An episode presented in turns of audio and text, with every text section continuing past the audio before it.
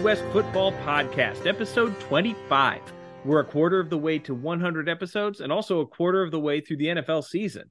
We love the NFL's Midwest teams the Bears, Bengals, Browns, Colts, Lions, Packers, Steelers, and Vikings. And we're here to give the Midwest a voice and help our listeners understand what's going on across the region, whether that's to win fantasy football, win some money, or just make the game more fun to watch.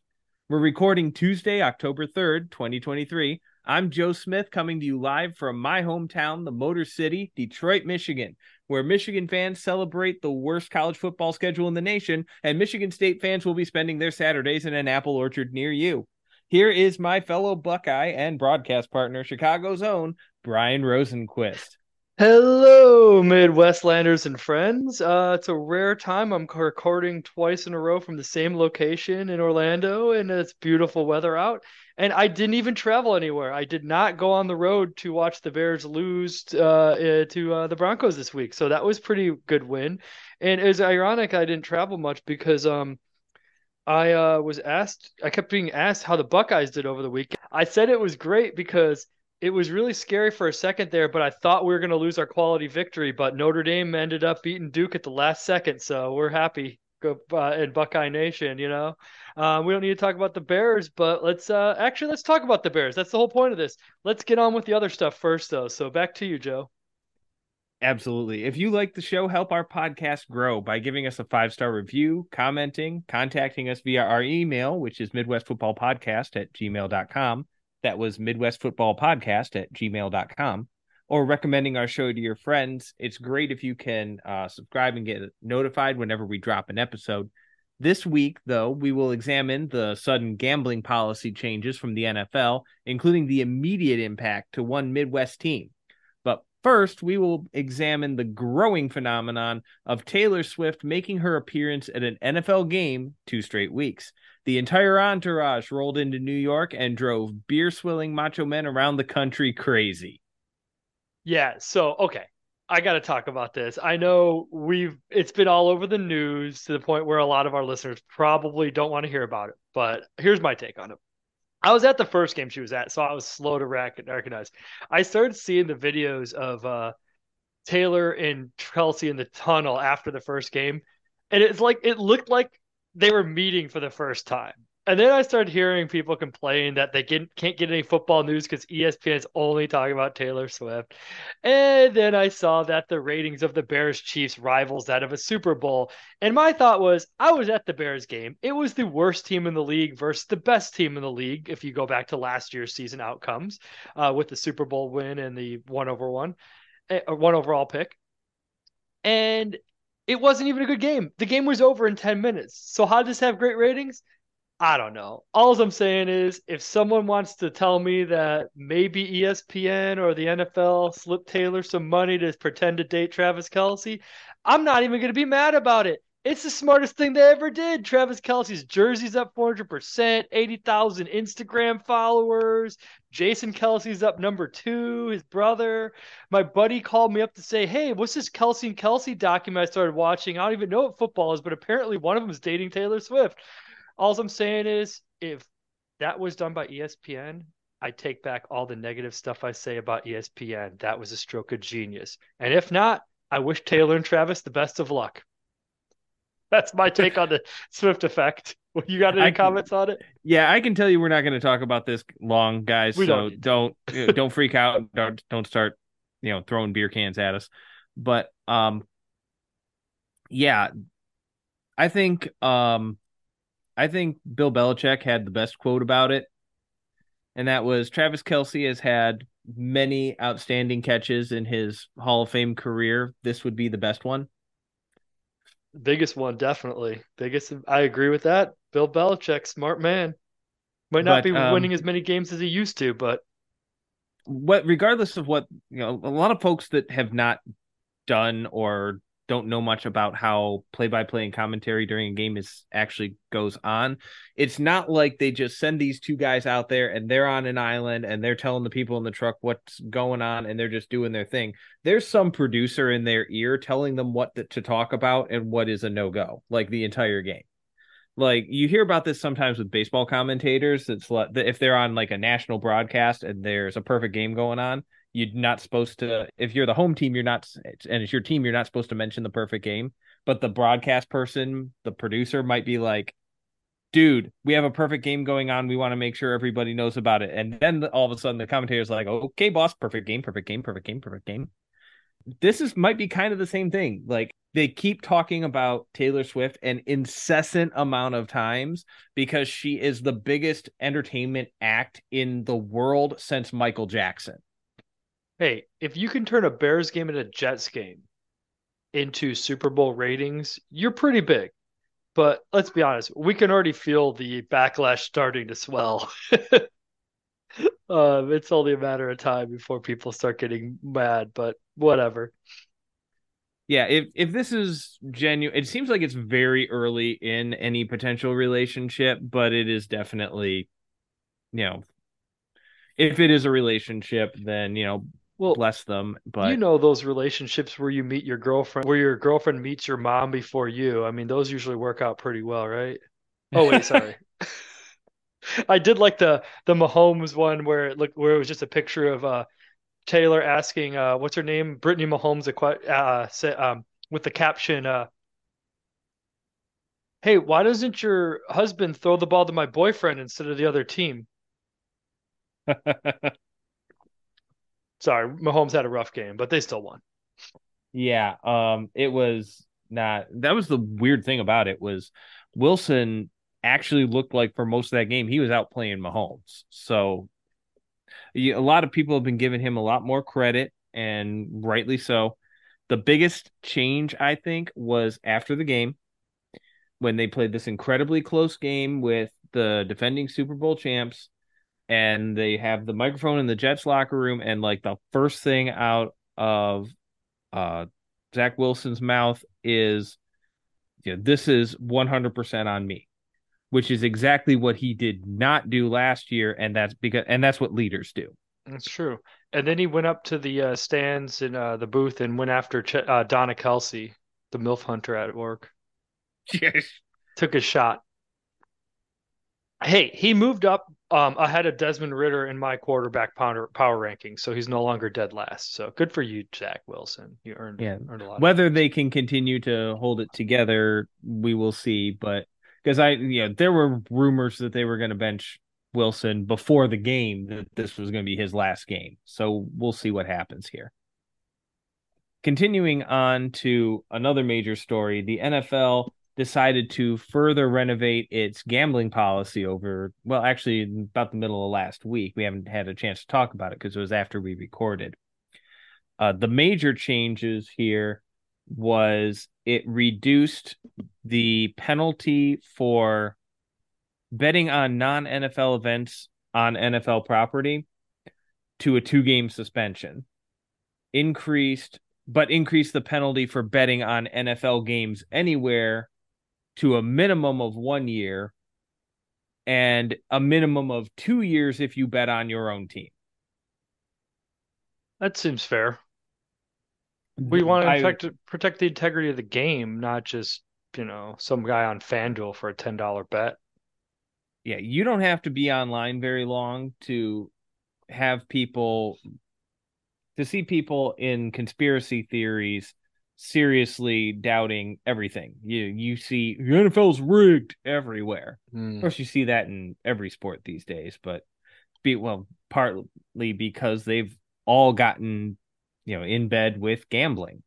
Oh, I 100% saw heard all that conversation this week talking about the Jets uh, Chiefs game being rigged to keep it close to get all the Taylor Swift fans at show.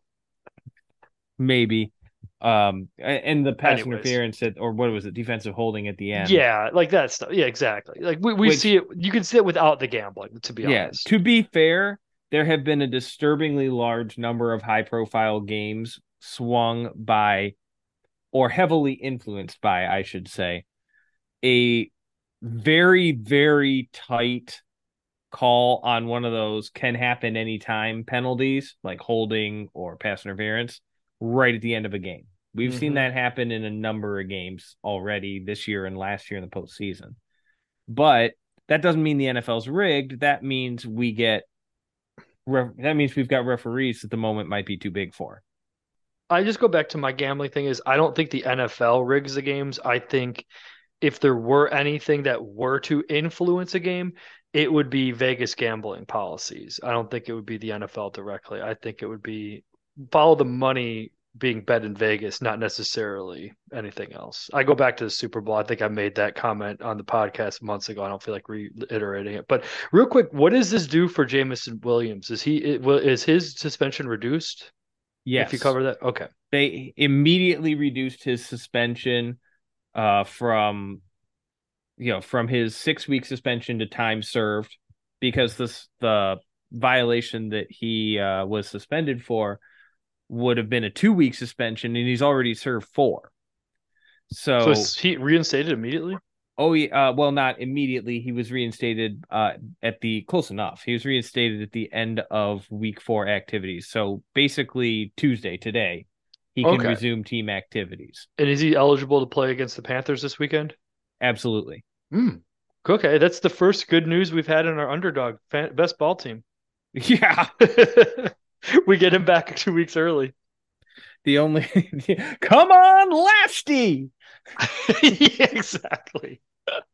All right.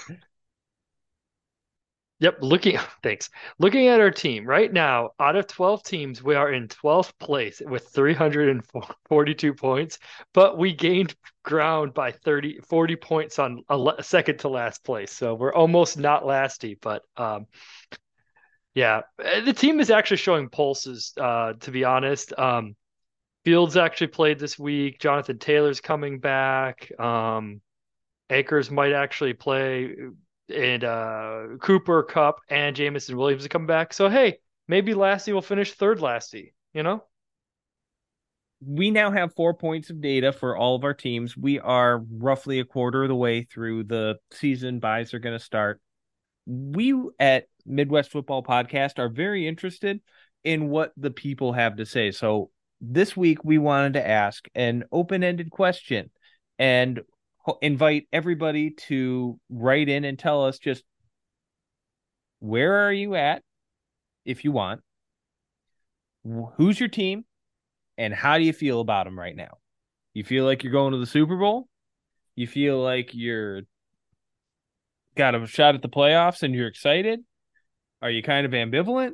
Do you feel like you're it's already time to plan the rebuild? Where are you at with your football team? So as we take the temperature of the room, we're going to see what responses we get and we will read the best of them and include them in what we use to talk about our team the you know our Midwest teams next week. But speaking of a challenge, the Green Bay Packers had more of one than I think they uh, expected last Thursday night when they took down the Lions. And this was a good old fashioned shellacking from day one here. This is kind of weird. The Packers scripted their first 15 plays, all of them passes. So they were down 14 to I think 3 before they even actually ran the ball. So I was going to say I, I thought watching that game that Aaron Jones and Christian Watson, we talked about this last week. We didn't think either of them were going to play based on their track history. And they were both active, but they were clearly decoys. I think Watson caught a touchdown late. He was at, he was on a pitch count, if anything. Aaron Jones played like five snaps, and it was mostly just watching AJ Dillon run the ball up the middle for nothing. I actually have uh, data on that. Jones was absolutely on a pitch count. He played 20 snaps, which is about a third of what they did. Um, he's been better this year by far on a per snap basis or a per carry basis, even with having missed two games. But this is an offensive uh, rushing attack for the Packers that is really struggling. Let's be honest. I mean, Aaron Jones only really played against the terrible Bears, so I don't even know if you can count that data other than your fantasy team. fair, fair. But he did look great when he played against Chicago. Yeah, he, there were a couple of those he looked like he was shot out of a cannon. Yeah. Um, but in that time, I mean, this is a, a Packers team that really needs to establish the run to help out Jordan Love. Uh, but the team's run blocking has really been a problem. Uh, well, so do you think it was the run blocking, the play calling, or or my take on? I kind of ranted that I thought AJ Dillon wasn't impressive, and he definitely didn't impress me. Um, all of the Thursday. above. Okay, I think we I think we got a blame pie going on. Well, also Green Bay fans that I've seen have really been on uh, the left guard, Royce Newman. Uh, Elgton Jenkins is out, and Newman has been a sieve, but they've also got a couple of injuries. Uh, the right tackle was playing hurt. Uh, right guard Jon Runyan Jr. was playing with a sprained ankle. We talked about the left tackle being deactivated before the game. Um, that was in our Facebook feed. So they've got some serious offensive line problems, and it's not all just injuries. Well, I thought a big thing you sent me this stat right before the game kicked off was uh Jordan Love per PFF leads the league in uncatchable pass rate at 31%. Um, if you were to ask me that question on a bar bet, I would have lost it. I would have just assumed it was Desmond Ridder. I, I, I am actually shocked based on how much positive press Jordan Love has gotten through three weeks that he was, you know, had so many inaccurate passes, to be honest. But then watching the game, I kind of saw it. So I was I keep an eye on that. It it didn't pass the eye test. And I think it was something you were you were kind of saying is he's insulated by really good talent around him um, the question is, is he the guy? And I don't know. I think the Packers are going to be in a rough spot. They look like they're heading for a six or seven win season where they're not sure if Jordan loves the guy or not. And um, that's kind of a scary no man's land that they've never been in over the last 30 years. Do you have a take on that? Yeah. Uh, well, I think the, I also want to bring in what this game meant to the Lions, which is gigantic the this was the Lions coming out party as the best team in the NFC North. The what field, what field did they play at? Lambeau. You mean Cambo? You know. Sorry, if you have Tony shot up for that, I told him I was going to use it on the podcast tonight. Nice. Macho Man Danny Cambo's field. Oh yeah. Oh my gosh he scared the snot out of me because on like the Wednesday or Tuesday presser, when talking about the Atlanta game, which I thought was perfectly called for Detroit, they had a team that they were better than, and they just didn't mess it up. You know what I mean? He said, "Yeah, my one regret for you know the game was I thought I was too conservative." remember this is coming after the Seahawks game where he went for it on like fourth and three from his own 40 late in the game and you know that drove me up a wall a little bit more a little bit unconservative a little bit reckless one might say yeah, so I'm imagining this scenario for the Lions against the Packers where he gets to like the third quarter and he rips his shirt off and starts waving it over his head like he's a terrible towel, going, Yeehaw, fourth and eight, let's go.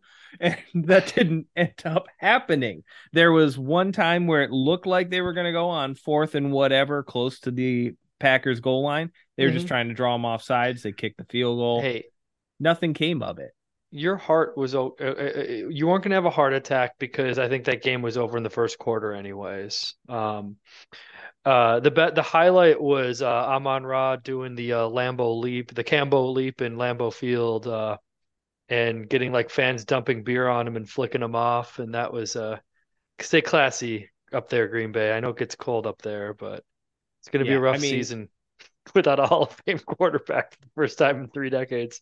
Sorry, you, the Bears fan in me. I'm trying not to be biased here, but I'm I'm taking great pleasure in uh, watching the Packers lose because I got nothing else. The Bears ain't going to win anytime soon. Sorry, back to the Lions. Yeah, the you can make the case that Jared Goff is the best quarterback in the division, or at least as good as the best quarterbacks in the division. I at the very least they're getting as much out of him as any quarterback. it's between him and Cousins, and it's not close with the other two guys. And he's Fair. winning games. So I so I agree. I think the Lions. There's no dramatically better Hall of Fame quarterback to come in and take the Lions lunch money. I feel like they have the best roster top to bottom. I feel we... like they are doing this in a way that is repeatable that they haven't come to their full potential yet even because there's no guy to take the top off this defense yet. That guy's been suspended. And i think that sam laporta right now along with amon ra is a great one-two punch at receiver. And he's a tight end and he blocks too. And then you throw in if Will Williams is just the third option to stretch the field, that's pretty scary. But I was going to comment on. I think the defense is starting to come into their own now. Maybe it's oh, yeah. just that they had back-to-back teams with inaccurate quarterbacks that they that they were daring to beat them through the air. But I think the front's looking pretty good. They're harassed. They're getting after Ridder and Love the last two weeks, and they're stopping the run. And it's not easy to stop Bijan Robinson and you know even the Packers run game. So the that's the one thing that's really surprised me because if we go back to the summer, the big concern that I had with the Lions defense was their run defense. And they've stonewalled everybody so far, including Atlanta, which is saying something because Atlanta wants to lead the league in rushing. So, and can we say really quick, can we mention that the Lions were a visible and audible presence at Lambeau Field, which is a stadium that is usually airtight. There's, I mean, we're talking about a stadium where there is a decades long waiting list for season tickets. You have to inherit your season tickets to Lambeau. And the Lions went in there and had, I would say, at least 10% of the crowd which is ridiculous. And they were loud. Like they're yeah, you were up. you were hearing Lions chants during the game. Yep. In Lambeau Field. So, you know, what the you can make a case that the two toughest places to play in the NFL are Lambeau and Arrowhead. And the Lions won in both in the month of September. That is a great point. so, I mean, there are still things about this team that worry me. Particularly, I don't know when Dan Campbell is going to lose his mind and do something crazy. But I mean something manly and inspire the teams to win. Macho. What's wrong with me? Sometimes a Sorry. punch is okay. Macho Man Danny Campbell. But sometimes I'm sorry, listeners. Uh, I'm being sarcastic when I say that. Yeah. Sometimes it doesn't come through. I mean, if you just next time, just come to next time you can just come to the game with a bandolier and an oil chest like Rambo coming in here like I'm going to win this. You know All why right. not? You know. But I will say one last thing on the Packers though. That's another game where they fell behind early and their defense was not equipped to slow down a team playing with a lead. They're they are a we get up and we pin our, our ears back and we go terrorize them, but they're not good when they fall behind. That's another example of that. Yeah, that is 100% a true fact. But um and if you feel like our takes are accurate on the Lions, I feel like I'm comfortable speaking about the Lions because they're my team. But if you want to talk to us about where you are on the Lions and the Packers, are you Super Bowl bound for the Lions? Are you gonna come back and win this division if you're the Packers? Please uh, email us at midwestfootballpodcast at gmail.com. We want to hear about it. But another team that I've noticed has a really hard time playing from behind, and this is a problem because they've been behind in a lot of games, is the Cincinnati Bengals. They got down huge against the Titans in the first quarter and what happened there. I still trying to figure out what happened.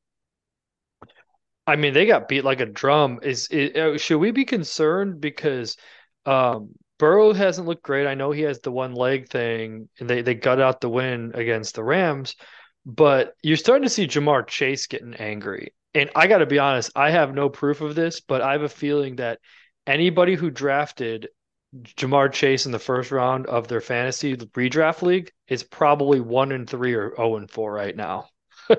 Because he's not been terrible, but he's not Ja'Marr Chase. He hasn't had, had, a monster game. He's had he had the one monster game. Oh, he had, he had one one okay. big game. Yeah, but then uh, which was last week, which was coincidentally, I think, also the one they won. Yeah, there you go. Yeah, yeah, week three. So, and I noticed like the guy who I was talking to about it is one and three, and he won last week. so yeah, it's it's it's a rough time. I I don't know. Like, do you have any theories on this game? Yeah. Um. Well, I first of all, I was absolutely stunned when it was happening because if there was absolutely nothing else, I figured Cincinnati could pass all over the Titans because the Titans are a bottom three pass defense, or at least they were coming into this game. But Cincinnati is dead last in points scored through four weeks now. I'll give you like they only have three touchdowns this year. The Bengals. Oh. The Titans had that in one quarter against them. Is it, it it's only gonna get worse, isn't Higgins out for a little while with a rib? He Maybe got banged up long. with ribs. Yeah, I don't know how long or if he will be out, but yeah, this is there are yes, Joe Burrow is hurt, but I think there are problems with this team that are bigger than Joe Burrow's leg. This is a defense they can pass that you can pass on, and they should have been able to pass on him with just Burrow just chucking it to Boyd and uh, Chase. I don't know what's going on and I know Tennessee's well coached and they're they're frisky, but they are not as talented as the Bengals. I think the Titans are underrated, but they should not be crushing the Bengals like this. Like that's embarrassing. The Bengals gave up 173 rushing yards in the 27 to 3 loss. Uh, the Bengals are now 31st in run defense. They're giving up 157 yards a game on the ground. Week two, 178 yards. Week three, 71. That's the game they won. Week four, 173. Week one, 206 yards. I mean, yes, they faced some of the best running backs in the NFL, but man, that is rough. Does losing safeties really hurt the run game that much? Because that wasn't the big concern. They lost their secondary. that their pass defense would be what was effective, but it looks like um, they're really struggling in the run game, like you said. You just it's right there. Yeah, the Titans you know, boat raced them because the Bengals couldn't slow it down. What the Bengals really want to do is get ahead of people and then use a balance of run and pass. They're not really a tempo team. They don't want to go all in on pass. They still don't because they've still got problems with offensive line and they don't want to get Burrow killed. I can't mm-hmm. say I mm-hmm. blame them. But I mean, in the third quarter, the Titans came out and 15 play, 10 minute drive. Couldn't get off. This is a defense that can't get off the field. And that is, you know, this is like a, you know, like a lot of college teams that have a really good, not all time offense, and the defense is just awful. I mean, let's be honest. Speaking of teams that uh, seem to be playing from ahead, because it seems like Hendricks and Hubbard get after the quarterbacks when the Bengals are ahead, but they can't get a lead because they can't stop the run. They can't throw the ball anymore. Do you have any thoughts on how to fix this situation? Because it seems like it's getting pretty rough. This is very rough. Mixon, for comparison, had 67 yards on just 14 carries. That's so, not enough for your franchise guy and it's partly situation and it's partly getting away from it a little too early especially when he's averaging almost five yards a clip that wasn't a bad efficiency game from uh, mixon which was kind of the knock last year was he looked like he was slowing down. Didn't seem like he was today. This is a team for in cincinnati that needs i think some personnel improvements. There might be coaching issues too but I don't think this is a case of nobody knows where to be. I think they've got guys that need to be um, backups or rotational players that are playing every down. They're just getting trucked on defense. People are doing what they want with them. Well, I'm going to say help isn't going to be coming as easy now that Mix or Burrow signed his big money contract and Ja'Marr Chase can't be far around the corner. So it's going to get harder and harder to find new ways to get talent onto that team. It's definitely looking like, you know, this is what they're doing with that core. Maybe you don't pay Tee Higgins and you invest that money in the defense. They definitely need some kind of investment, even if it's draft capital. Are you as down on the Bengals as we are? If you are, let us know at Midwest Football Podcast at gmail.com and see if you feel like a comeback is coming or what do you think is going to happen? Also, follow us on Twitter, aka X, or Instagram or Facebook, also Midwest Football Podcast. So look for us there. Definitely. Um, in terms of teams that are maybe hitting the panic button, it, let's let's get to your Bears, Brian. Yeah. So speaking of coaching issues, um, the Bears once again, like this is like this is like the Packers game, but if they actually scored touchdowns in the first half, where they looked like the, by far the better team going into halftime, and then they made whatever their halftime adjustments in air quotes, as I put, um, and then got crushed in the second half. They fell behind early, seven nothing. They went on a twenty eight and zero oh run, where Justin Fields uh, to finish the half, where Justin Fields was literally perfect to pass as a passer until the hail mary, which we you don't really have to count if you want to. You can consider him perfect before that, and and then they got outscored twenty four to nothing in the second half, and I was just joking with my friends. I'm like, man, the Bull Bears really, really pulled victory out from the jaws of defeat by uh, keeping that number one overall pick alive. And then, you know, we cover later, but the Panthers cooperated by also, you know, fall accidentally taking the lead over the Vikings, but still managing to lose. The Bears are currently one and two, and the if the NFL draft would happen today. Um, so my question is, what uniform do you think Justin Fields will look good in next year? Uh, I think the uh, Giants will be a good fit since Danny Dimes gets sacked ten times a game. Fields will feel right at home in New York.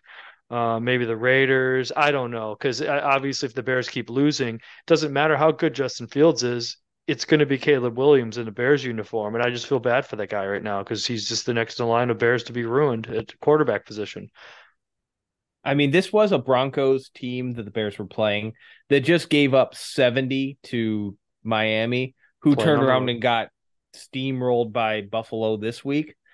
Um, so that starts to raise the question: Is is Fields really that bad, or is this deep Broncos defense that bad? And then you know the coaching staff forgot how to play football in the second half.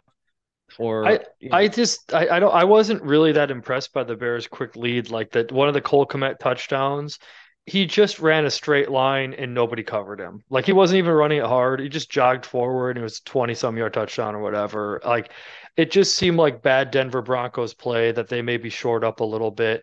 Um, I thought the Bears' second half play calling, which was hard to say because I don't really remember where, like, I don't remember Fields playing actively bad or anything it just seemed like they became super predictable. Where it was like one drive, they're like, we're just going to run Khalil Herbert into the line 10 straight times in a row.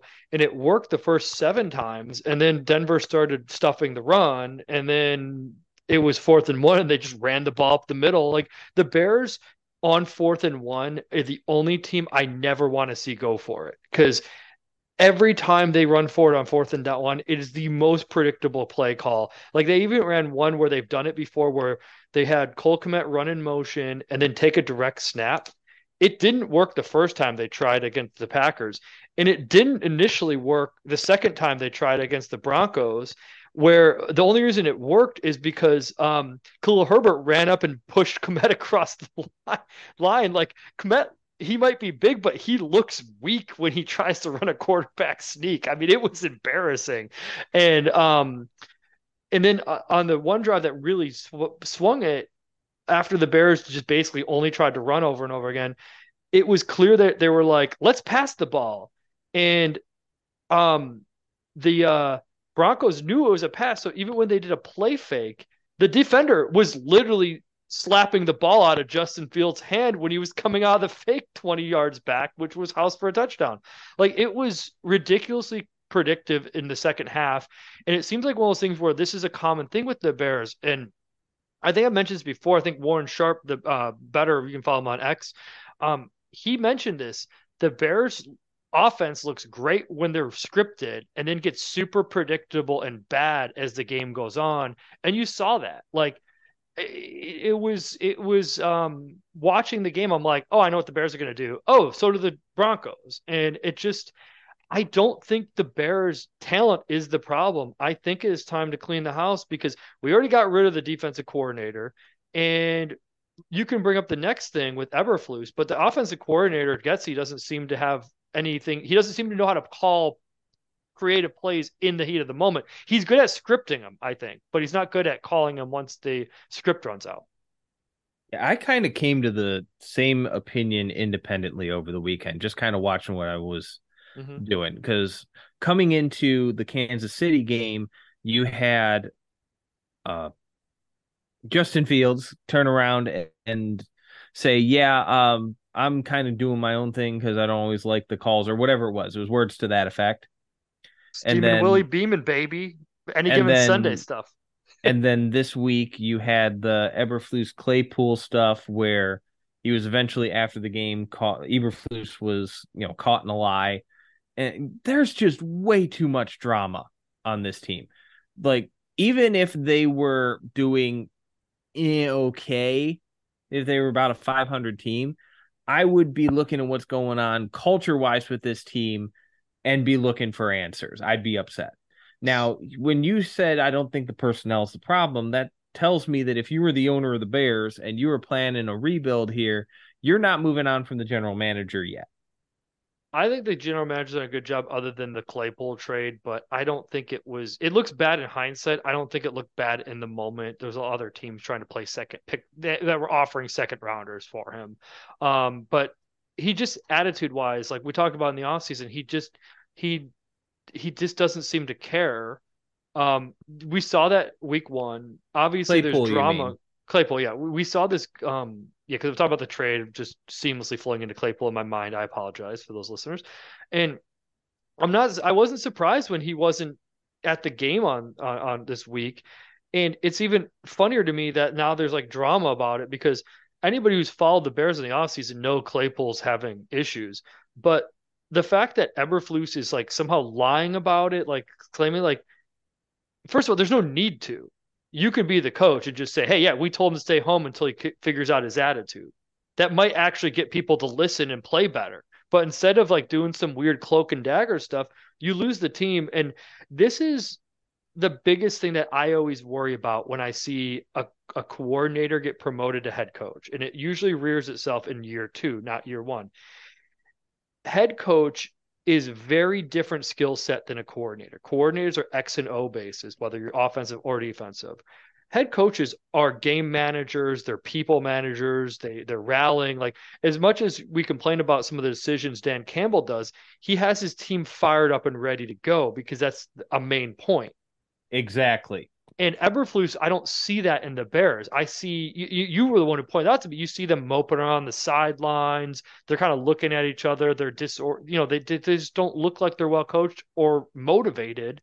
And to me, we saw this with Trestman in year two, where that team fell completely apart um, years ago when Marc Trestman was the Bears quarterback or sorry head coach. And you're seeing it before your eyes.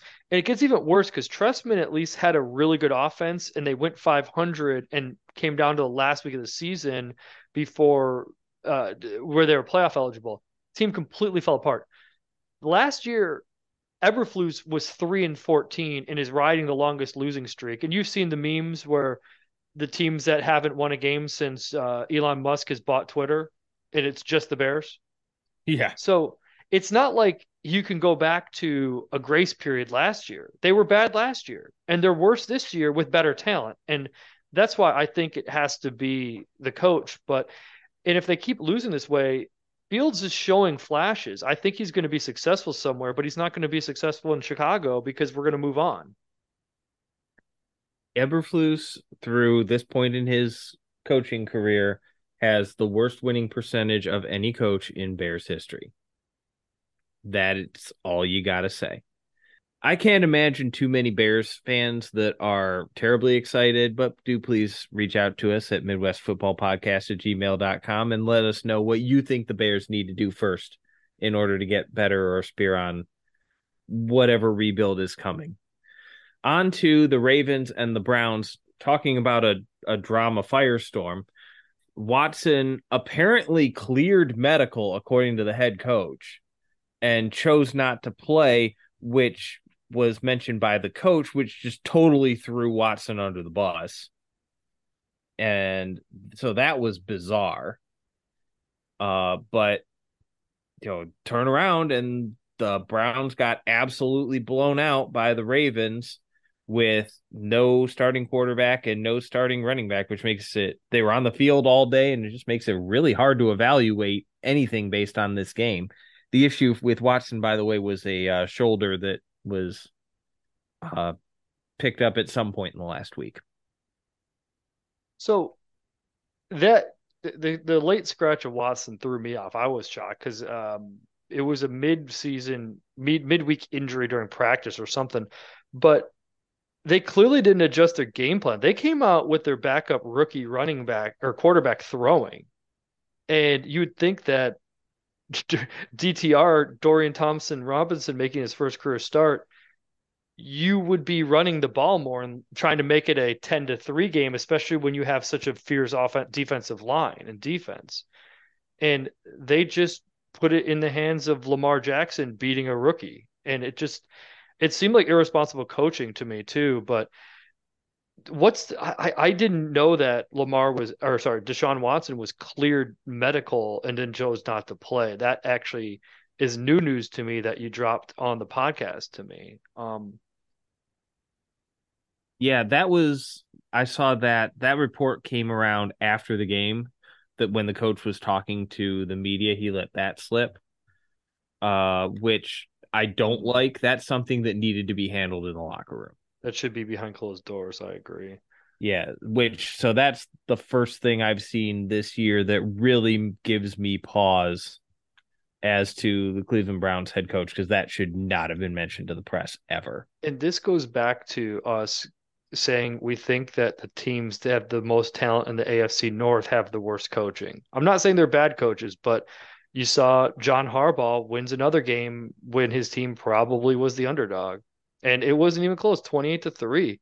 I don't know if the I don't know if the Browns are winning that game with Deshaun Watson. You know, I mean, I don't know what else to say on this game. If you have anything to add, it, it, like I said, it's a tough evaluation because all we saw was the Ravens offense, but you know, Stefanski's a 500 coach with teams that have superstar talent. We thought enough to compete in a division and possibly for a Super Bowl. I I'm starting to look at him real carefully now. I'm also going to say too, the Deshaun Watson stuff needs to be followed more. Why he didn't play and stuff because Baker Mayfield's looking pretty solid in Tampa right now, and I think a lot of Browns fans wish they had th- all their first round picks and draft picks back and Baker Mayfield instead of what we're seeing out of Watson the last you know two seasons. So um, this could get ugly very fast, in my opinion. The Browns season is at a pivot point where they need to win the next game or so and get it right, or else I could see them falling apart fairly quickly you know, and I've seen a lot of teams with great defenses and bad quarterback play and bad coaching. Eventually, that defense wears down and just the the the, the dam breaks and they go from a top three defense in the first eight weeks to a bottom yeah. three defense in the last half of the season, and that's something Browns need to be worried about right now. They need to get it right in a hurry. They need to get something right. Either you know you can overcome bad coaching or bad uh, offense or bad quarterback play that is if you've got a fantastic defense and I really believe the Browns do but not both and. I just want to point out too Baker Mayfield did win this week. They're 3 and 1 in Tampa. They won 26 to 9 I think a lot of Browns fans would like to be 3 and 1 with Baker Mayfield right now than 2 and 2 with Deshaun Watson. So yeah. Speaking of high highly drafted round 1 quarterbacks we saw some resiliency from Anthony Richardson this week in a valiant defeat when the Rams uh, defeated the Colts this week. Rams came out strong, looked like they were rolling in the first half, built up a 23 to nothing lead, blew it all, went into overtime, and then the Rams came out ahead in the extra session. Fantasy darling Puka Nacua Puka Nacua caps off the win with a super with touchdown in overtime. Yep. If you talk about a fantasy winner, he is on pace. He is actually ahead of the pace of both 2012 Calvin Johnson and 28 uh was it 2020 Cooper Kupp. Wow. Um, I in mean, terms of yardage, not total points, but yardage. The Colts are a very fun watch as we predicted, and I think they're showing I thought they were going to be fun because they were going to be erratic and up and down, but they're two and two. They could be the best team in the division right now, to be honest, especially if they pulled off that comeback, they'd be three and one. And I just think Anthony Richardson is everything I wish Justin Fields was at this point. And it's kind of sad when one's a three year veteran and the other's a three game starter. Who's the head coach of the Colts again? Shane Steichen, former offensive coordinator for the Philadelphia Eagles who also, did the maturing job of Jalen uh, Hurts. Uh, Jalen Hurts, yeah. Also, I want to point out the um, Eagles might be four zero, oh, but their offense looks a little disjointed with uh without their all offensive coordinator, and I don't think those two things. I think those two things are related. Possibly, you. I I kind of take this last week where they had a very close call with the Washington Commanders. I kind of take that one with a grain of salt because oh, if you look over the last couple of years, the mm-hmm. or the Ron the uh, Ron Rivera Commanders have just known how to play the Eagles. That game's always tight or an upset or something. So and, you know every so often you see it where a, a lesser team in general just has a better team's number. Yeah, I think we're seeing. I think we saw it with the Seahawks and the Lions, honestly. Mm-hmm. But yeah, well, either way, I was excited to see the resiliency and the comeback attempt by Anthony Richardson. I think he did a great job in the second half and he showed signs of improvement. And I think that's more important for the Colts this year than winning.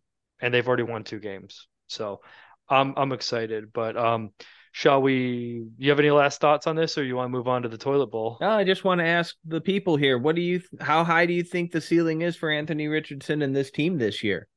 we I mean, I I feel like they're going to win as much as Anthony Richardson shows them. They've gotten great play from the defense, great play from the offensive line, which is what you need to support.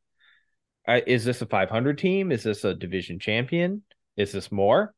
Tell us what you think, people. Midwest Football Podcast at gmail.com. On to a, another team that is uh, not what we thought coming into the season, and that's the Vikings the Vikings did end up winning, you know, one of our two toilet bowls this week between the winless Vikings and the winless Panthers. Uh, they so they did come back. They scored some points. They got the win. I don't know that it's one you especially want to uh, brag about and hang your hat on. Yeah, so I, I think there's a sequence in the first quarter that really sums up the Vikings this year. Um, the, Kirk Cousins throws a touchdown pass to uh, Justin Jefferson, called back from a holding call uh, on the offensive line. Two plays later, pick six for 99 yards. I mean, that's almost comical. I mean, one of two Cousins' first half ints. Yeah. Yeah, and that's just like that. Just that just sum, sums up what it's like to be a Vikings fan, just kind of getting kicked in the place where the sun don't shine and um, I just they won the game, but that was an uninspiring win. I mean, that's a team that we talked about this last week in our previews that the Chargers Vikings was a game where nobody wanted to win. This might have been the same, but the Chargers and Vikings are similar in that they have lots of talent and bad luck or bad coaching, whatever you want to talk about. Um, the Panthers don't have the talent to keep up with the Vikings, and yet it came down to I think a 19-13 game. Now, granted, the you know the Vikings spotted the Panthers a six point lead, so they did their their defense no favors. So I mean, you can look at it saying, hey, maybe the defense played well, but then it's concerning that the offense didn't play well. and also you expect the defense to play well. The uh, Bryce Young has not looked good, and uh, he has no really good weapons to throw to. Bryce Young has no chance to succeed with that roster right now. It is what we feared in the summer. It is the, what Bears fans hoped in the summer. Fair, yeah. But I didn't think they were going to be that bad. I thought that Panthers defense was going to be better, and I thought their offensive line was going to be better. And it's not. And um, I'm just going to take a victory lap. I kind of called this game perfectly. The uh, Vikings um, fell into a win that they were actively trying to lose. Um, but if you want to look at silver linings, um, Mattison for the second straight game averaged over five yards a carry. Although I think he didn't. He, was it last week or did, this, did he lose a fumble? Oh no, last week for sure. It was last week. Okay. Um, Akers might have been this one too. I'll tell you in a minute. I'm looking right now. I don't see any fumbles um, by uh, Mattison. Um, I thought he did something stupid or boneheaded, but uh, maybe I'm mixing the weeks. But uh, uh, Cam Akers looked good. He he uh, had 40 yards on the ground and five carries, and another couple that he caught. And he's not known to pass catcher, so um, Mattison might be on notice that Akers' role might only increase, especially if he's continuing to average eight yards per carry. Although Mattison did rush pretty efficiently the last two weeks, so there, there's yeah. something to be said for that. Harrison Smith Harrison Smith was a star. He had three sacks. That's not going to happen every week, but uh, good to see it. The defense came alive in spots against an awful team. Mm-hmm. Speaking oh, of awful teams, or so we thought, on to the Steelers at the Texans. And who boy, this was another surprise. Okay, this is I thought Houston's kind of underrated. I but I didn't think they stood a chance. I mean, CJ Stroud's been good, but what the heck? 30 to 6 they the Steelers lost to um the Texans. That's that's that's concerning. Pickett didn't look good. Tomlin started shaking up the roster. I mean, he's already made changes to the depth chart. Uh, Calvin Austin's moved ahead of Gunnar Olav I guess, um, at receiver. Defensive tackles Keanu Benton and D- DeMarvin Lee- Leal are now listed as starters, along, along with the slot corners Desmond King and Chandon Sullivan. So, AKA, people are getting benched. As in some yeah, Tomlin. Tomlin has always some of the most entertaining, but informative uh, post game pressers in the entire NFL you know, somebody asked him if there were going to be changes after this game, and he responded, and I quote, Hell yeah, there'll be changes. So now we know what some of those are. It's time to, you know, he put a bunch of guys on notice to put up or shut up. Uh, Steelers fans remember he would Tomlin said last week it's the Steelers' job to make their fans fat and sassy. I, as you found out in uh, some of our other media this week, Steelers fans have opinions on what's going on. So that leads me to like there is it, it's a hornet's nest this week. Steelers fans are pissed, and the question is who's to blame. Like um, this was started by just a fantasy football post um, by Ian Hartitz from a Fantasy Life, just basically illustrating that Najee Harris as a running back has gotten more explosive and more efficient every year, including this is his best year. And yet, this is his worst fantasy year, which then led to just people saying he's a bum. I've never seen broken tackle. And other people arguing, well, the line sucks. Matt Canada is the most predictable and bad offensive play caller in the league. Uh, Kenny Pickett's getting a, blame, a lot of the blame. Like, so there's a lot of anger um, and a lot of blame to go around. So between Matt Canada, the offensive coordinator, Kenny Pickett, the quarterback, and Najee Harris and the running game as a whole, what do you think the biggest piece of the blame pie should go to, um, as a as an outsider looking in? Yeah, it's it's hard to say. Uh, Najee Harris, I noticed that all the stats that because you uh, brought up the post in uh, in our pre-production meeting here, and all of the stats they were talking about yards per carry, which have gone up by almost half a yard per carry since 2021, mm-hmm. yards after contact per carry, Again, up almost half a yard since 2021. Missed tackles forced per carry, almost a 30% increase. Mm-hmm. Explosive runs per carry went from 9.1% to 12.2%. But these are all per carry or percentage stats. The fantasy folks are complaining because his gross numbers are down because now he's in a 50 50 timeshare with Jaylen Warren. Uh,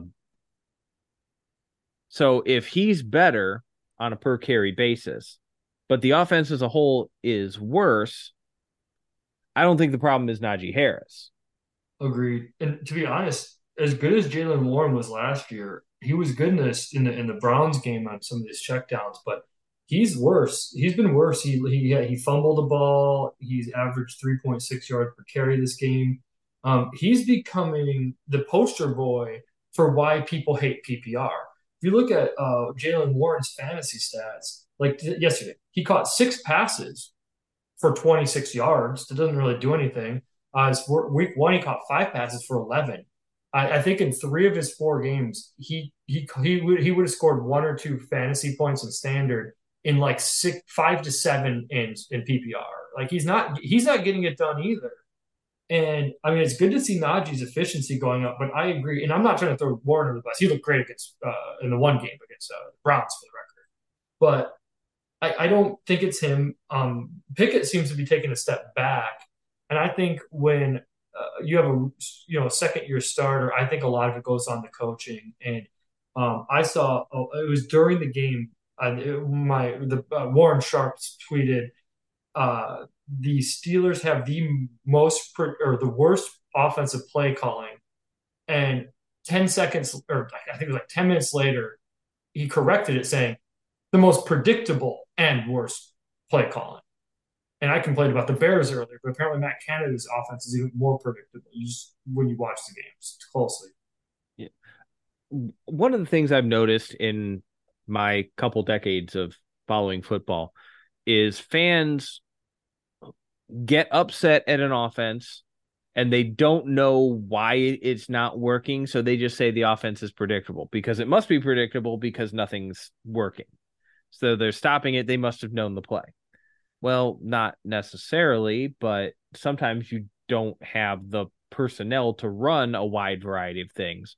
Sometimes uh, it legitimately is predictable. And so here's what I think it is the job of the offensive coordinator or whoever's calling the plays to get guys open or to create running lanes. If that is happening, then it's up to the players to make those plays. The coaches can't make the catch.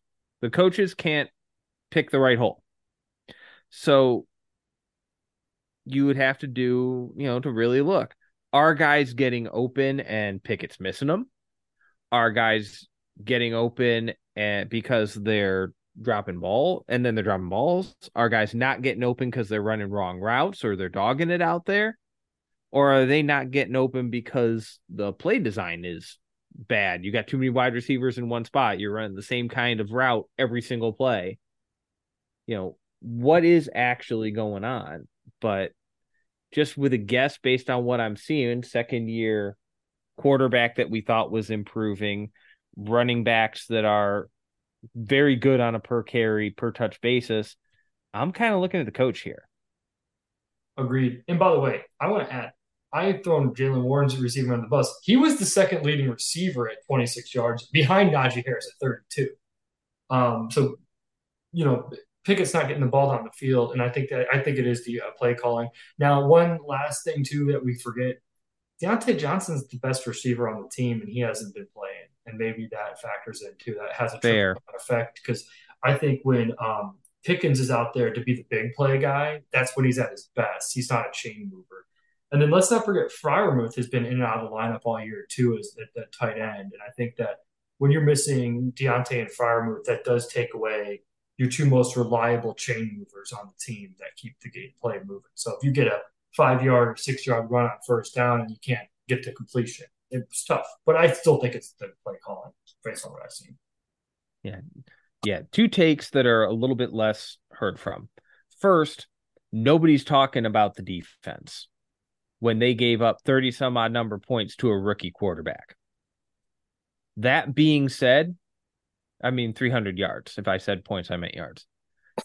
CJ like Stroud looks like the real deal through four games. He has been averaging 300 yards a game through his first four games. And they trust him. Yeah. The only there have only been five or six quarterbacks to do that in NFL history, all since 2013. And all of them are names that everybody knows. Mm-hmm. It's Mahomes, it's Brees, it's Peyton Manning, it's Aaron Rodgers. He's on a list with nobody that goes, you know, and Billy Bob. No, that guy isn't on that list. CJ Stroud is that guy that everybody's going, whoa. He looks like he might be the truth. Well, so first of all, um, as a whole, Houston and Indianapolis are legitimately comp- competition for winning that division at this point. Um, it's a you know, so I, I wouldn't be surprised if, if they compete. You know, that game that we saw a week ago when we were talking about Houston versus uh, Indianapolis, that could that rematch could decide the division very well. But let's be honest, I got to ask you a question: Is C.J. Stroud through four games the greatest NFL quarterback produced by the Ohio State University that we've ever seen? I'm not counting Joe Burrow in this. I'm counting him as an LSU in this for this because obviously Burrow's been in the Super Bowl. Yeah.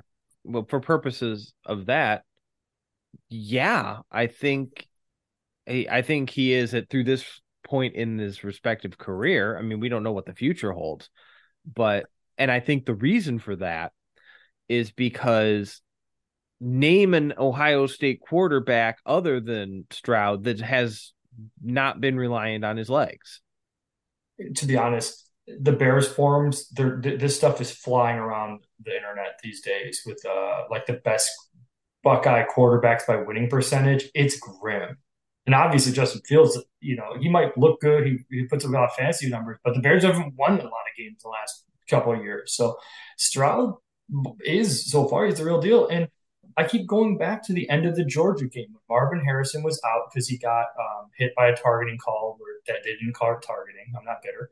Uh, Stover was out. The tight end was out. Um, and full disclosure, he, I'm a Buckeye fan, but I have heard basically everybody except Southeastern football fans and Michigan fans say it's targeting. Everybody else is saying yeah, yeah, exactly. Everybody else was saying it's targeting. Michigan I still just not the Michigan and Georgia people. That the Marvin Harrison injury and non-targeting call swung that game, in my opinion. Um, and um, but C.J. Stroud still, without his top guys, led the Buckeyes down into a field goal against the best defense. And looking at what Jalen Carter's doing for Philly, that the Bears and the Lions passed on, he did that against that guy without his best run. We should not be surprised that he looks like the best rookie quarterback and it's not close because we've seen him do it against basically an NFL defense already without his top weapons. And um, I always go back to that quarter that commercial I used to see 20 years ago where it was the couple making out on the uh, on, on the couch and it zooms out and it says if it weren't for sports this wouldn't be gross and one's wearing a Michigan shirt and one's wearing an Ohio State shirt and I think about that commercial every time CJ Stroud hooks up with uh, Nico Collins, which is a lot. Nico Collins is underrated top 10 fantasy receiver right now because of his unholy connection with the Buckeye quarterback. So it's good to see Ohio State and Michigan working together on the, you know, and help the Texans move on. Yeah.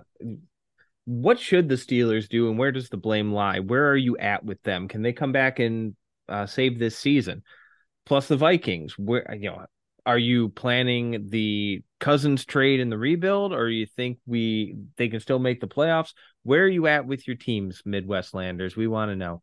Let us know what you think at Midwest Football Podcast at gmail.com, and we will put the best responses on the show next week. On to the final segment of the show, our week five picks, and one more thing. If you're new to the show, we give one thing that we are looking at for what yeah cut. If you're new to the show we give one more thing that we're looking at for each of the games involving one of our midwest teams uh, something that we think will tell us more about the team going forward. Also we again for our new listeners we do not pick against the spread. We pick all games straight up. There are many wonderful gambling podcasts out there that are really good at what they do, but what we do is analyze football straight up. So we're if you uh I encourage you to listen to a gambling podcast as well if that's your main interest, but we are definitely going to help you understand what's going on in the big picture with this segment and others. So Brian, let's start with our Thursday night game Bears at Commanders. Uh what is what are you looking for in this game? First of all, second straight Midwest Thursday night game. I'm actually excited for it. I know people aren't don't think it's a good one, but I got a lot of friends who are Washington fans, and I think it's not going to be a fun game to the average person, but I think it's just going to be a fun game to watch. And I'm looking forward to uh, I'm looking forward to see some uh, good fantasy stats out of this game. I want to see if Fields can move the ball in Washington, and if Howell can move the ball, and DJ Moore, and McLaurin, and all that fun stuff to see if they can put up some fantasy numbers. Um, but on a actual NFL thing, I want to see how Fields handles the pass rush from uh, the Washington football front. That's a good. It's a really good uh, front four. Yeah. Uh, who do you think's going to win the game? Washington. I don't think you can pick the Bears in any situation unless they're playing maybe the Panthers the rest of the season, unless they show me otherwise. Yeah, it, I think the the rebuild is starting for the Bears basically, and Which we're looking one? at um, what pieces are going to be successful. And what I'm looking for for the Bears is, you know, of course, they're going to almost certainly end up taking another quarterback. They're almost certainly going to take another coach. And so, what I'm looking for is what of the surrounding pieces can you save? Who is, and it's not necessarily about stats, it's who's getting open on the outside. We know that uh, DJ Moore is going to be fine, but are we going to be interested in Darnell Mooney in two years? Are we uh, going to uh, see if we can get somebody alongside Cole Kmet? What about the offensive line? I want to see. I guess what it really boils down to is I want to see who gives up and who fights even on a team that's getting spanked. Can we get trade value for Justin Fields, or do we ruin that? We're drafting Caleb Williams or Drake Maye.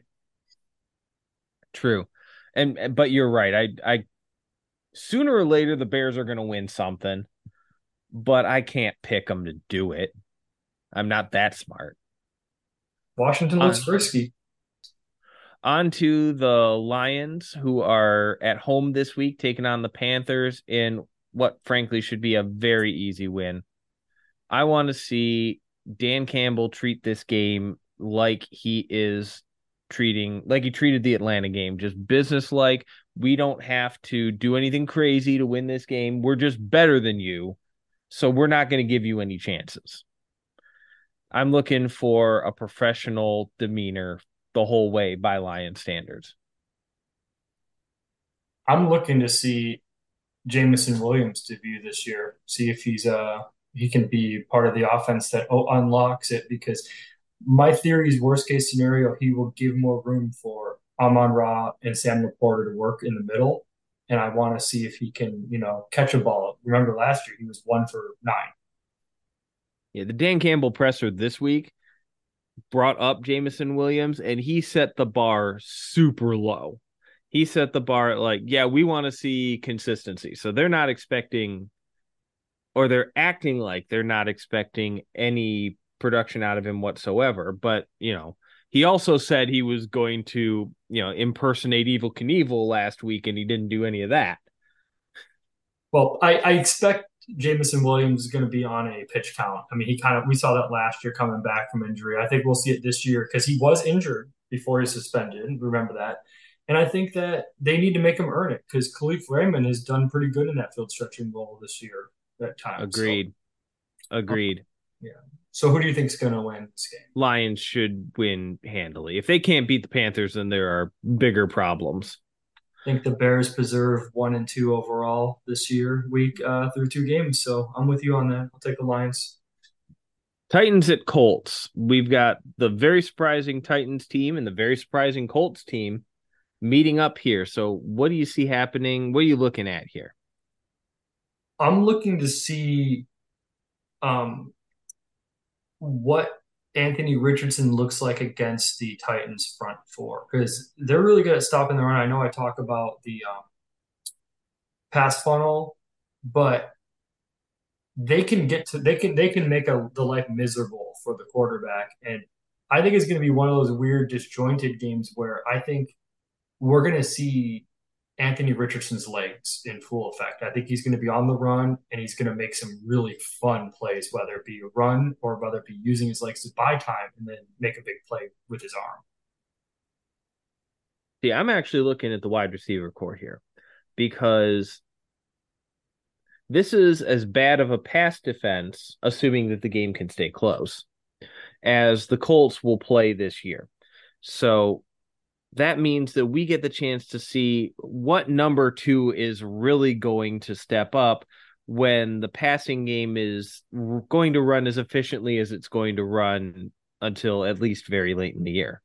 So we're going to have a chance to actually see the uh, wide receiver pecking order here, assuming that Anthony Richardson can find time to get the ball out with the pass rush because I kind of feel like the Titans, if they're that good against the run, now they haven't done much against running quarterbacks yet, or quarterbacks with anything resembling Richardson's level of athleticism, but they have done extremely well against the run. And if they can contain the running, then we also get the chance to see what can Richardson do in the pocket, if anything. Oh yeah, the uh, I'm I'm gonna try the Colts here but um, hmm. the Titans, I have just haven't gotten a great beat on all year, so we'll see what happens. So, I, I guess since I'm, I think the Colts are very frisky and I'm and, and, they're coming around. I still I picked the Titans to win the division preseason. I'm going to stick with them for now, but I wouldn't be surprised if the Colts kept it close and win a rematch later in the season. But I'm going to pick the Titans this week. Yeah, if this game was at the Titans, I might have gone the other way. Mm. On to the Ravens of the Steelers. Ravens three and one all alone in the AFC North. The Steelers are looking to rebound from a stinker. What do you see going on here? I want to see what Tomlin's shakeup does, because because I I think um, even though the players I mentioned earlier were not exactly household names, um, there's also an effect where you start seeing people next to you lose their jobs. You play a little bit. And um, I think that yeah, I think that I want to see what kind of effort they do and um, all that fun stuff because he promises changes, and we've seen Tomlin do this before. There's a reason why he's been in that position so long, and he's never had a losing season. The, what you, what last week, last week the Colts. I'm sorry, last week the Browns wanted to throw all over the Ravens, even without their starting quarterback, and they got punished for it. So we're going to see. I'm I'm kind of curious to see offensively if what the Steelers can generate on that side of the ball. I'm especially looking at Pickett to see how much of the troubles are because of him. So I'm looking for is he missing throws? What's going on with Kenny Pickett? Is he just got no time? I don't know. But you know, at this point, it's hard to pick against the Ravens, so that's who what I'm going to do. Uh, but I really feel like the Steelers might have a very surprising bounce back. I think the Steelers bounce back after they got embarrassed. I'll take them at home against the Ravens. On to the afternoon games. We got the Bengals at the Cardinals. This is the uh the four o'clock games on the East Coast, the uh one fifteen games on the West Coast. Bengals at Cardinals this is uh the Cardinals are on the highest of highs after well they beat Dallas the week before and then they kind of came back to earth a little bit here. And then the Bengals of course are as low as they can go. How do you see this one shaking out? This might is this another rebound kind of situation? What I want to see is can Joe Burrow look better than Josh Dobbs? We were we were talking about this at work is we threw out like Desmond Ridder, Zach Wilson, uh, Justin Fields, Mac Jones, and Josh Dobbs, and asked, and we're trying to power rank that. And uh, Dobbs was usually number two behind Justin Fields, and most people only said they took Fields over Dobbs because he could run with the ball. Um, I think Dobbs has been playing better than Joe Burrow this year, um, and I want to see Burrow play better than Josh Dobbs, who was literally available to everybody last year when the Titans picked him off the uh, Lions practice squad, I believe. And then he was traded at the last second, a week before the season, for peanuts to the Cardinals and won the starting job. And Burrow's got to do better than that. Who are you picking? Bengals. Yeah. Uh, here's the th- what I'm looking for. I think this is put up or shut up time for the Bengals run defense because the Cardinals are going to try to establish the run with James Conner, mm-hmm. who is good but not the most athletically gifted running back in the league. If they're having trouble stopping Conner and this offense, then you know it's officially panic button time in Cincinnati. I gotta pick the Bengals in this game because I really feel like they're gonna come back with some stuff figured out and they've got too much talent to be this bad to a Cardinals team that's still thinking about tanking. But oh my gosh, they've I that defense scares me for since for uh the Bengals, yeah. And we're going to find out a little bit about it against a team that had no expectations coming into the year. Who's your pick? Bengals. Got to okay. pick the Bengals. I got to pick them to rebound and then it might be a panic button game if it goes the other way. Agreed. Other afternoon game, Chiefs at Vikings, which the NFL probably thought was going to be a showcase game in August. Not so much now. What I want to see in this game is do they flex it to the night game because Taylor Swift shows up? I'm not sure that's how it works, my friend. Hey, you never know. Let's. Oh, oh, okay, then I want to see if they can break 30 million watchers. Uh, I think they had 28 against the Jets. But um, I do want to see if the Vikings can keep it close because the the Chiefs have had their struggles on defense, or sorry, with the receiver corps. But I've seen nothing with the Vikings defense to so they could slow them down. So I think I said a second ago misspeak saying I want to see if the Vikings offense can keep up with the Chiefs. I want to see if the Vikings defense can slow down the Chiefs offense because it's possible, but the Jets defense is really good. But I'm looking for like one of those 45 to 20 shootouts or 28 shootouts where the Vikings put up a lot of points, but still never really keep it close. So that's my pick is the Chiefs. What are you? Th- what's your one more thing on this game? Uh, Donovan Smith, the left tackle for the Kansas City Chiefs, has been kind of banged up, but has uh, done a pr- very good job when he's been in there. So I feel like if the Vikings don't get pressure, this is going to be a field day for Patrick Mahomes with this defense. So that's really what I'm looking at because if the for the Vikings to have any chance to win this game, and I'm picking that they won't, but if the Vikings want any chance to win, they're going to have to get some pressure on Mahomes. So one more, one more thing. If we cover the Chiefs, I want to see if Jawaan Taylor, the other tackle for the Chiefs, can commit less than five penalties this game. Because apparently he's yeah. just always lining off sides. He's holding. He seems seems like he's been a terrible replacement for Orlando Brown after they let him walk to the Bengals the Chiefs fans have taken off, you know, some of them in the deep recesses of the internet have taken off the tinfoil hat long enough to say that this is only happening because the NFL is targeting this play the player totally unfairly and because other players are lining up the exact same way and they're not getting called so blah blah they're blah, blah. They're and they're not he's he's blamed. um, he is way off the line so speaking of games that haven't been flexed on our last game of the week because there's only seven uh, that we got. We'll get to the buys in a second. Um, Packers at the Las Vegas Raiders on, on Sunday night football. What's your one more thing? What do you want to see? I want to see the Packers try and establish a run game because they desperately need to.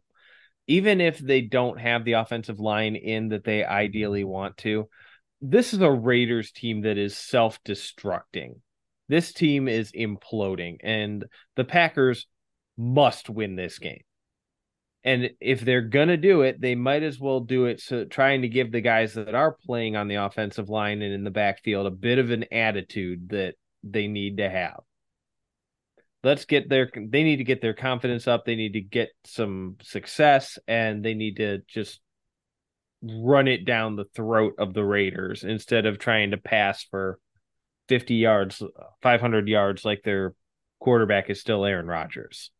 The Packers are going to win this game, I think. And I don't think I think the Raiders will probably keep it closer than you expect because it's a later game in and it's at the Las Vegas, but Packers should have too good of a roster to lose to this Raiders team. So, what my one thing I want to see is we talked about um, the health status of Christian Watson and Aaron Jones last week, not thinking they were going to play, but they ended up on a pitch count.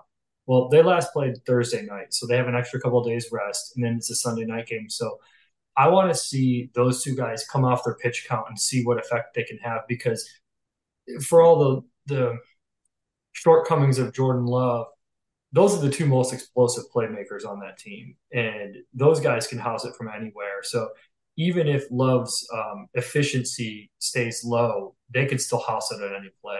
And I, I, I want to see if they can do it. And I think the uh, Raiders defense is a team they could do it on. Um, fun stat after a couple weeks, uh, the Raiders' first round pick, Tyree Wilson, defensive end, had zero pressures. I, I don't know if that changed last week, but that's a bust right there. That's pretty rough. And that's a team that should help the Packers' offensive line get right. But I want to see what the playmakers can do. I want to see what Watson and uh, Jones can do unleashed. And we do have one thing to talk about before we, you know, kick it to next, you know, into the overtime. Um, we do have uh, the Browns, Chargers, and Seahawks and Bucs on a bye. What do you want to see this week in the Browns bye week? What's your one more thing? I want to see the knife fight between Watson and the head coach. Yes, I want to see if there's more drama coming because I feel like if there's drama brewing, a bye week might be the worst time to do it because now they have a week off to uh, let the drama stare at each other. Exactly. So seriously, I want to see absolutely nothing because yes. if the, a team is making noise in their bye week, it is almost always bad news. And this is the only time I've truly been scared of a team going to a bye week based on the news that uh, Stefanski dropped that uh, Watson chose not to play. It sounds like it's going to get ugly before it gets better. And this is a bad time to do it because that's the kind of thing that a coach says when they're worried about their job. Yes, passing the blame already. And if you're worried about your job, then you're not worried about winning games. In any case, that's where we're going to have to leave it off. We are due for the locker room. So as we take it into the fifth quarter, we want to do our usual round of thank yous to Raymond for our wonderful intro and outro music, for uh, Chris Brendley for the uh, logos that we use across all of our social media. And of course, thank you for listening to all the Midwest landers and friends across the country and the world. In fact, we picked up some guy in the south of France a couple weeks ago that's been listening to the podcast. So, bonjour to you. And wherever you are listening to us, we do thank you for spending some of your precious time with us each and every week. But until we come back for episode 26 after week five, we will see you later. I miss you already.